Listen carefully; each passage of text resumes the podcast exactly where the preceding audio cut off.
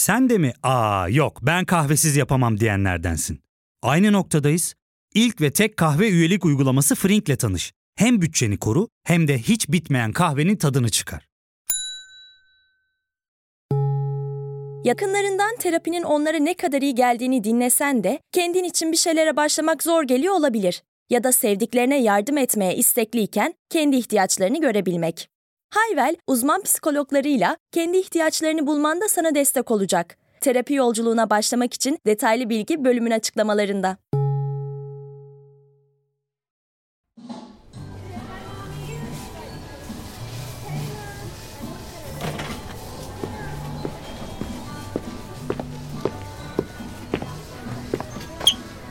Mutlu Noeller.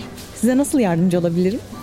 Ee, Ben annem için bir yeni yıl hediyesi almak istiyordum ama acaba hediyelik eşyalar reyonu nerede? Hemen şu tarafta. Sağdan ikinci reyon. Kar kürelerimiz yeni geldi. Anneniz çok sevecektir. Çok teşekkür ederim. Annemin bayılacağına eminim.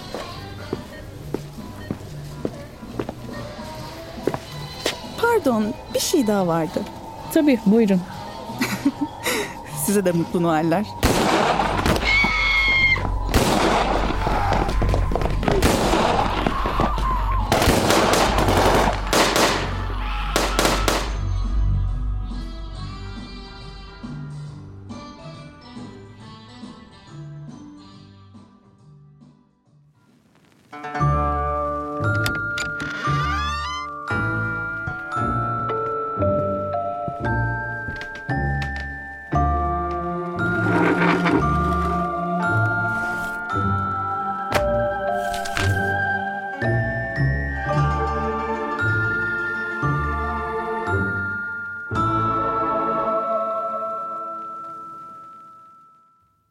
Ben Sezgi Aksu. Burası Karanlık Dosyalar. Öncelikle eğer sesim bugün size biraz farklı geliyorsa bunun sebebi bu hafta hasta olmam. Bugün sizlere 1992'de yılın tam da bu zamanlarında gerçekleşmiş bir cinayet serisinden bahsetmek istiyorum. Kendilerine Downtown Posse ismini takan dört gencin sadece eğlenmek için Noel arifesinde başlayıp 3 gün boyunca sürdürdüğü bu dehşet dolu katliam bugün Amerika'da Christmas cinayetleri olarak anılıyor. Ve üzerinden 30 yılı aşkın süre geçmiş olsa da Dayton şehrinin gördüğü en büyük suç olayı olma özelliğini hala koruyor. 1992'nin Aralık ayıydı. Ohio eyaletine bağlı Dayton şehri büyük bir heyecanla yeni yıla hazırlanıyordu. Süslemelerle kaplanmış evlerden, meydanlar ve dükkanlardan Christmas şarkıları yankılanıyor, sokaklardan tarçınlı kurabiye kokuları geliyordu. Şehirdeki herkesin belki de en mutlu olduğu zaman dilimiydi. Neredeyse herkesin. Dayton'ın ekonomik durumu pek de parlak olmayan ücra mahallelerinden birinde tüm bu hengameye karşı bıkkınlık ve nefret duyan dört genç kendilerine farklı bir eğlence arıyordu. Bu grup öylesine bir araya gelmemişti. Birbirlerine oldukça bağlılardı. Hiçbirinin ailesiyle arası iyi değildi. Bu yüzden çevrelerindeki gruplaşmaya karşı birbirlerini kollamak zorundaydılar. Mahallelerinde kendileri gibi büyüklü küçüklü onlarca çete vardı. Ve burada saygınlık küçük yaştan itibaren karışılan suçlarla kazanılırdı. Grubun lideri çevresinde oldukça karizmatik bulunan ve sözü geçen 19 yaşındaki Marvelous Keen'di. Çok küçük yaşlardan itibaren sokakları ikinci evi bellemiş, yan kesicilik ve araba hırsızlığının yanı sıra dövüş yeteneklerini de geliştirmişti. Marvelous'ın yanında 16 yaşındaki kız arkadaşı Laura Taylor vardı. Genç yaşına rağmen insanları dolandırmakta oldukça iyiydi. Sevgili olduktan sonra Marvelous'la birbirlerini tamamlar hale gelmişlerdi. Grubun diğer yarısını farklı bir çift oluşturuyordu. Marvelous'ın arkadaşı 19 yaşındaki Demarcus Smith ve onun kız arkadaşı olan 20 yaşındaki Heather Matthews. Demarcus, Marvelous'ın çocukluk arkadaşıydı. Başka bir gruba katılmaktansa kendi sözlerini geçirecekleri yeni bir çete kurma hayalleri o yıllara dayanıyordu. Heather ise gruba Demarcus sayesinde alınmıştı. Fakat diğerlerinden daha büyük olduğu ve hapisten yeni çıktığı için herkes ona saygı duyuyordu. Aralarında bir eve sızarak soygun yapmış tek kişiydi. Zaten bu nedenle bir yıl içeride kalmıştı. Grubun gerçek suç dünyasıyla olan bağlantısı olarak görülüyordu. Anlayacağınız üzere oluşturdukları arkadaşlık normal bir gençlik grubunun çok uzağındaydı. Kendilerine merkez çete anlamına gelen Downtown Posse ismini özellikle seçmişlerdi. Çünkü hayatta farklı bir yer edinmek, korku ve saygınlık uyandırmak istiyorlardı. Çetenin gelip giden ve esas ekibin arkadaşlarından oluşan farklı üyeleri de vardı. Ama elebaşı olarak kendi konumları oldukça belirgindi. Ve diğerleri sadece gerek gördüklerinde yardım aldıkları kişilerdi. Ne var ki çok değer verdikleri bu çete o zamana dek sadece yan kesicilik ve küçük çaplı hırsızlıklar gibi hafif suçlara bulaşmıştı. En başta Marvelous olmak üzere herkes bu durumdan rahatsızdı. Ses getirecek ve kendilerini gerçekten de eğlendirecek bir aksiyon peşindeydiler. İnsanların onlar hakkında konuşması için sıradan bir suç eyleminde bulunamaz veya öylesine bir tarih seçemezlerdi. Marvelous bunun farkındaydı ve bir plan kurmuştu. Noel arifesinde bir katliam başlatma fikri grubun tamamının gözlerinin parlamasını sağlamıştı. Demarcus ve Heather gerçek bir suç çetesine dönüşmeyi çok havalı buluyorlardı.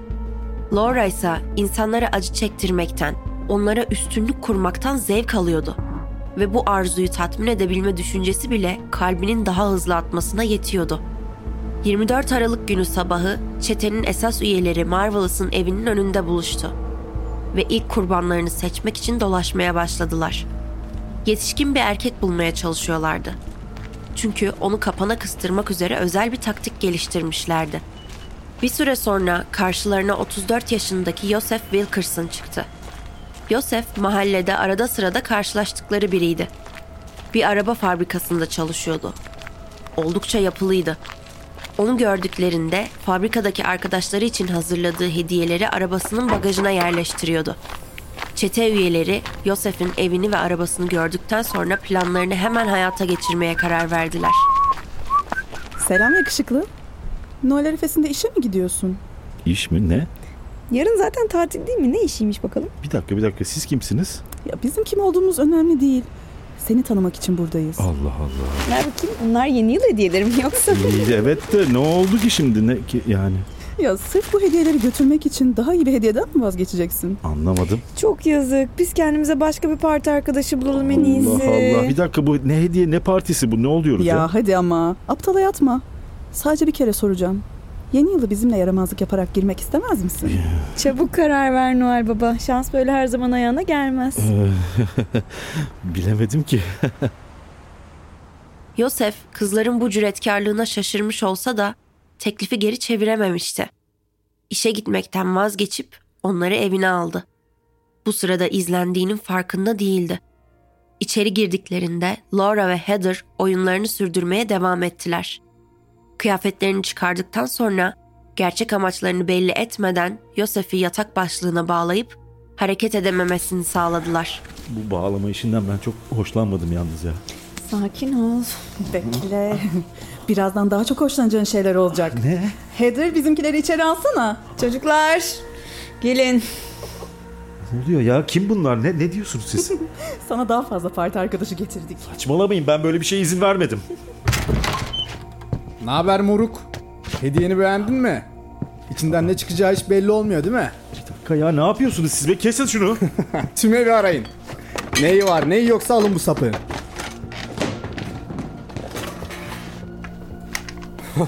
Baksana bizim Noel Baba'nın silahı da varmış. Sert adam. Oo, ver bakayım. Yakala. bırakın onu bırakın onu ne olur bırakın çözün beni. Ama başına gelenleri sen istedin.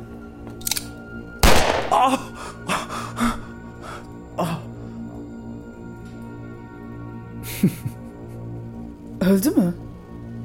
Henüz değil ama ölmek üzere. Hadi gel son noktayı sen koy.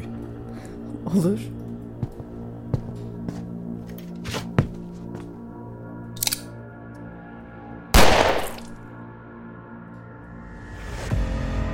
Marvelous göğsünden, Laura ise kafasından vurmuştu Yosef'i. Artık yaşamıyordu. Ekip çaldıkları mikrodalga fırın, televizyon, kablosuz telefon gibi aletleri Yosef'in arabasına yükledikten sonra evden faydalanmaya devam etme kararı aldı. Burası artık merkez çetenin sığınağıydı. Grup hemen yanlarında bir cesedin yatıyor olmasına aldırış etmeden evin içinde saatlerce eğlendi. İlk cinayet denemelerinin onlarda uyandırdığı adrenalinle şarkılar söylüyor, danslar ediyor, Yosef'ten kalan içki ve yiyecekleri tüketiyorlardı. Bu öfori hali güneş batmaya başlarken son buldu.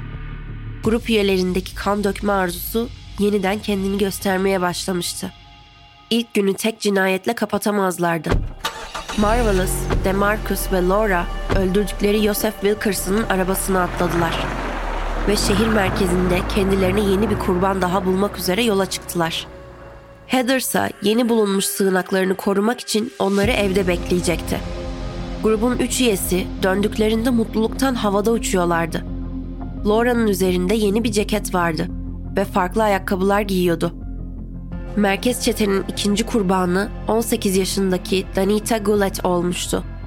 Yosef'in evine yakın bir marketin önündeki ankesörlü telefondan ablasını aradığı sırada Marvelous, Demarcus ve Laura tarafından silahla tehdit edilmişti. Danita bir anneydi. Henüz iki yaşında bir kızı vardı. Ve ona geri dönmek zorundaydı. Kendine söylenilen her şeyi yaptı. Elinde ne varsa onunla benzer yaşlarda olan çete üyelerine verdi. Ne var ki bu hayata tutunması için yeterli olmadı. Karşısındaki gençler öldürme motivasyonuyla hareket ediyorlardı. Beş kez vurulan Danita hastaneye yetiştirilemeden hayatını kaybetti. O yerde can çekişirken Laura ayakkabısını ve ceketini çalıp bunları umarsızca üzerine geçirmişti. Tüm yaşananları gururla anlattığı sırada Laura Heather'ın onu tam olarak dinlemediğini, hatta gözlerinin ve burnunun yeni ağlamış gibi kızarık olduğunu fark etti. Heather onları beklerken eski sevgilisi Jeffrey Wright'la telefonda konuşmuş ve ikili büyük bir kavgaya tutuşmuştu. Jeffrey, Heather'ı kendisini kandırmakla suçluyor, Demarcus'a hakaretler yağdırıyordu. Çetenin diğer üyelerinin elleri henüz çok sıcaktı ve gece daha bitmemişti. Demarcus büyük bir sinirle sıradaki öldürecekleri kişinin Jeffrey olması gerektiğini söylediğinde gruptan itiraz eden olmadı. Ne de olsa Jeffrey'nin evi aynı mahalledeydi. İşlerini kısaca halledebilirlerdi. İşte işte orada bahçede. Demarcus tüm öfkesiyle Jeffrey'nin üzerine kurşunlar yağdırıyordu. Jeffrey ilk şoku atlattıktan sonra neler olduğunu anladı ve var gücüyle komşusunun evine doğru koşmaya başladı. Bu esnada bacağına dört tane kurşun isabet etti. Hadi ya kaçıyor vursana. Aha, isabet ettiremiyorum. Kaçma. Jeffrey son anda komşusunun evine ulaşıp hayatta kalmayı başarmıştı. Bacağı için hastaneye gitmesi gerekiyordu. Ama en azından hala nefes alıyordu. Merkez çete başarısızlığın verdiği moral bozukluğuyla ilk cinayet mahalli olan eve geri döndü. Kendilerini daha iyi hissetmek için çetenin diğer üyelerinden arkadaşları Nicholas Woodson, Wendy Cottrell ve sevgilisi Marvin Washington'ı davet ederek evde parti yapmaya devam ettiler. Herkes eğlenirken Laura düşünceliydi. Gece yaşananlar ona ilham vermiş, kendi geçmiş hesaplaşmalarını aklına getirmişti. Eski erkek arkadaşından intikam alma fikri çok cazip geliyordu. Noel'e dakikalar kala kurduğu bu hayallerle uykuya daldı. Şimdi kısa bir ara veriyoruz. Ardından dosyamıza kaldığımız yerden devam edeceğiz. Ya fark ettin mi? Biz en çok kahveye para harcıyoruz. Yok abi bundan sonra günde bir. Aa, sen Frink kullanmıyor musun? Nasıl yani? Yani kahvenden kısmına gerek yok. Frink'e üye olursan aylık sadece 1200 TL'ye istediğin çeşit kahveyi istediğin kadar içebilirsin.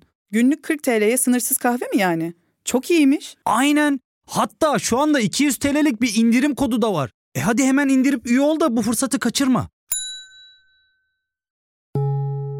Terapiye başlamak, içinden çıkamadığın döngüleri kırmak, bazı yanlış bulduğun kararlarını değiştirmek ve kendinle beraber daha huzurlu bir yaşam inşa etmek için atabileceğin en değerli adımlardan biri. Hayvel ile yoğun yaşam tempona uyum sağlayarak online terapi seanslarını takvimine göre ayarlayabilirsin. Bini aşkın uzmandan sana en uygun terapisti seçebilir, podb10 koduyla indirimden yararlanabilirsin. Detaylı bilgi açıklamalardaki bağlantıda. Noel sabahı Laura fikrinin diğer çete üyelerini açtı ve herkesten onay aldı. Özellikle Marvelous, uzun zamandır içten içe kıskandığı Richard Maddox'tan sonunda kurtulmak için çok hevesliydi. Laura, Richard'ı arayarak onu özlediğini ve son bir kere görmek istediğini söyledi. Bu sayede ailesiyle yaşayan Richard'ı evden çıkmaya ve onunla arabaya binmeye ikna edebilecekti. Planı işe yaradı. Richard onu arabasıyla almayı kabul etti. Laura'nın Marvelous'la yeni bir ilişkiye başlamış olması onu üzüyordu ve eski sevgilisiyle arasını düzeltebileceğini umuyordu.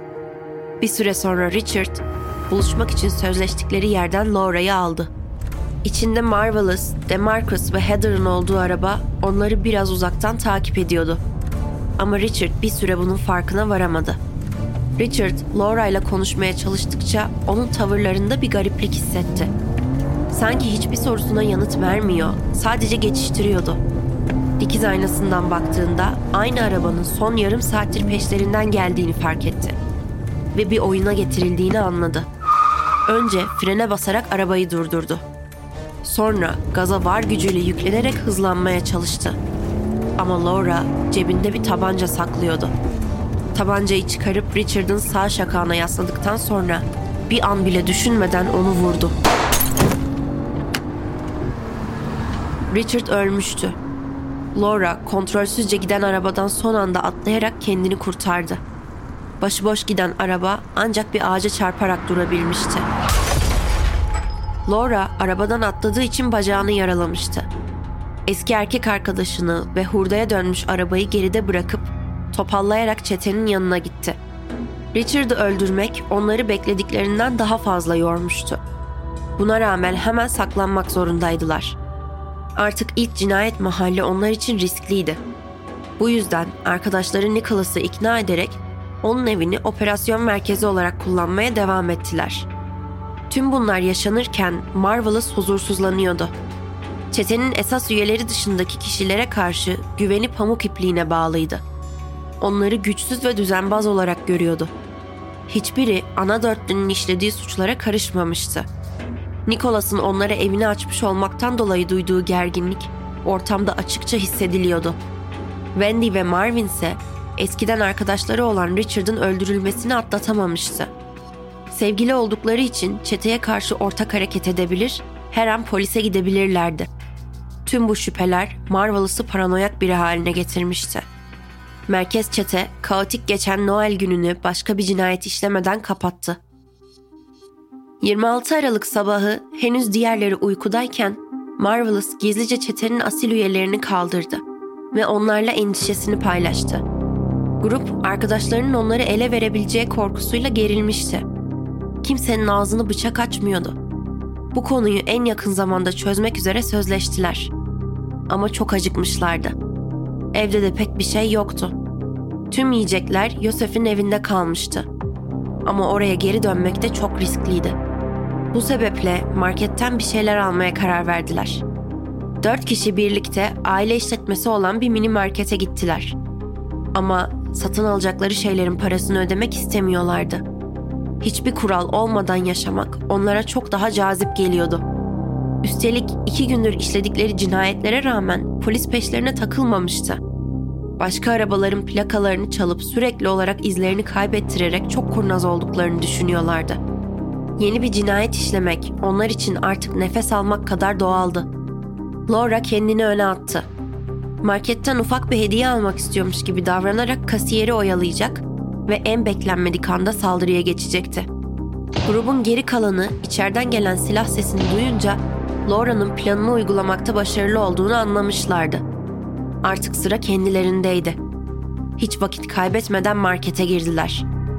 Kasiyer olarak çalışan üç çocuk annesi Sarah Abraham, Laura tarafından iki kez başından vurulmuştu. Marvelous ve Demarcus dehşet içindeki müşterileri hedef almaya başladılar. Bu acımasız saldırıda 64 yaşındaki Jones Pedals elinden ve karnından yaralansa da hayatta kalmayı başarmıştı. 71 yaşındaki Jimmy Thompson ise çıkan kargaşada ölü taklidi yaparak canını kurtarmıştı. Sarah Abraham o kadar şanslı değildi. 5 gün komada kaldıktan sonra hayatını kaybetti. Çete üyeleri marketten almak istediklerini ve kasada buldukları 40 doları çalıp kaçtıktan sonra saklandıkları eve geri geldiler. kendilerini yenilmez hissediyorlardı. Onlar gelene kadar uyanmış olan diğer üyelerle sabah konuştuklarını belli etmeden kahvaltı ettiler. Bence son günlerde çok iyi iş çıkardık. Ekipçe bunu kutlamamız lazım. Evet ya çok iyi düşündün. Ya hem çok yorulduk hem de sürekli saklanıyoruz artık sıkıldım.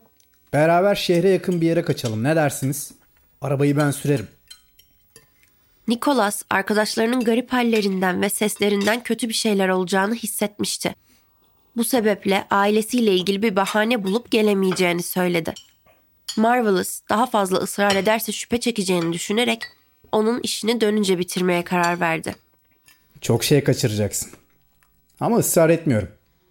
Bu seferlik. Wendy ve Marvin her şeyden habersiz arkadaşlarıyla geziye gideceklerini düşünerek arabaya bindiler. Birkaç dakika sonra Marvelous tuvalete gitmesi gerektiğini söyleyerek arabayı ücra bir araziye sürdü. Arabadan indikten sonra da konuştukları gibi Wendy ve Marvin'i zorla dışarı çıkarttılar ve silahla tehdit ederek onları büyük bir çöp birikintisinin arkasına götürdüler. Biz bir şey yapmadık. Kimseye bir şey söylemedik. Öldürmeyin bizi lütfen. Ya kes! Benim yakalanmaya hiç niyetim yok. Lütfen vurmayın bizi. Dediğiniz her şeyi yaparız lütfen vurmayın. Siz bizim için hiçbir şey yapamazsınız.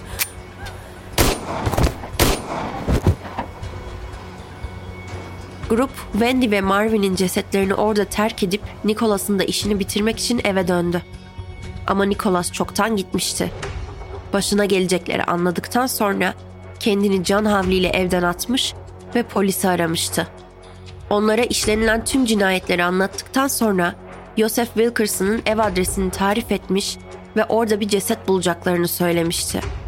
Polisler verilen bilgilerin doğruluğundan emin olduktan sonra Joseph Wilkerson'ın çalınan plakasını bulmak için tüm ekip arkadaşlarını o bölgeye yönlendirdiler. Polis dedektifi John Huber arabasıyla bölgeyi tararken daha önce o mahallede hiç rastlamadığı siyah bir araba fark etti ve şüphelenerek arabanın üstündeki plakayı kontrol ettirdi. Bu plaka siyah arabaya değil, öldürülen Joseph Wilkerson'ın arabasına aitti. Huber şüphelilerin yakınlarda olduğunu ama farklı bir arabayla uzaklaşmaya çalıştıklarını anladı ve ekip arkadaşlarını uyardı. Kısa bir süre sonra dörtlü çete başka bir çalıntı arabayla kaçmaya çalışırken yakalandı. Nicholas'ın kendilerini ele vereceğini anladıktan sonra sadece iki blok öteye gidebilmişlerdi. Demarcus arabanın kapısını açıp koşarak uzaklaşmaya yeltense de çete üyelerinin tamamı polisler tarafından köşeye kıstırılıp yakalanmıştı. Üç gün boyunca Dayton'ı cehenneme çeviren ve pek çok insan için Noel'i sonsuza dek kanla lekeleyen bu dört genç, sorguya çekildiklerinde her şeyi sadece eğlenmek istedikleri için yaptıklarını söyledi. İşledikleri hiçbir suçtan pişmanlık duymuyorlardı. Grubun Marvelous dışındaki üyeleri müebbet hapis cezasına çarptırılırken Marvelous için idam daha uygun görülmüştü. Marvelous Kane 21 Temmuz 2009'da vücuduna zehir enjekte edilerek infaz edildi. Ölenlerin yakınları da sevdiklerini yitirmelerine sebep olan bu adamın gözlerini son kez kapatışını izliyorlardı. Ölmeden önceki son sözleri sorulduğunda Marvelous Söyleyecek hiçbir sözüm yok. cevabını verdi. Bu vahşice cinayetleri işlerken grup üyelerinin aklından ne tür bir düşünce, kalplerinden ne tür duygular geçiyordu anlamak zor. Bazı kurbanlar hariç öldürülen kişilerin rastgele seçilmiş olması, cinayetler arasında bir bağlantı ya da ortak motivasyon görülmemesi ve tabii ki bu suçlar için seçilen zaman bu olayı ilginç kılan bazı detaylar arasında. Bu kişilerin ardı arkası kesilmeyen bu cinayet zincirine ve yükselen şiddete nasıl bu kadar kolay adapte olduğu da başka bir merak konusu. Bu olay sadece içinde benzer bir kötülük barındıran kişilerin birbirlerini bulmuş olmasıyla açıklanabilir mi? Yoksa Christmas tatili gibi insanların aileleri ve sevdikleriyle çok yakın oldukları bir dönemi terörize etmelerinin ardında farklı eksiklikler mi yatıyor? Grubun lideri de bu soruları boş bıraktığı için belki de hiçbir zaman öğrenemeyeceğiz.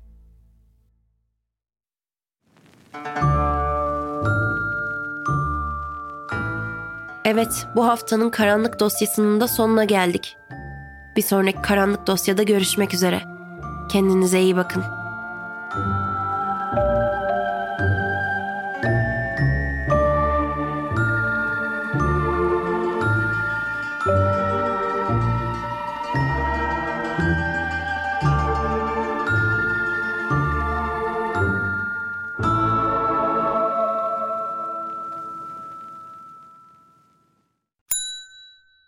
Ve tek kahve üyelik uygulaması Frink, 46 ildeki 500'den fazla noktada seni bekliyor.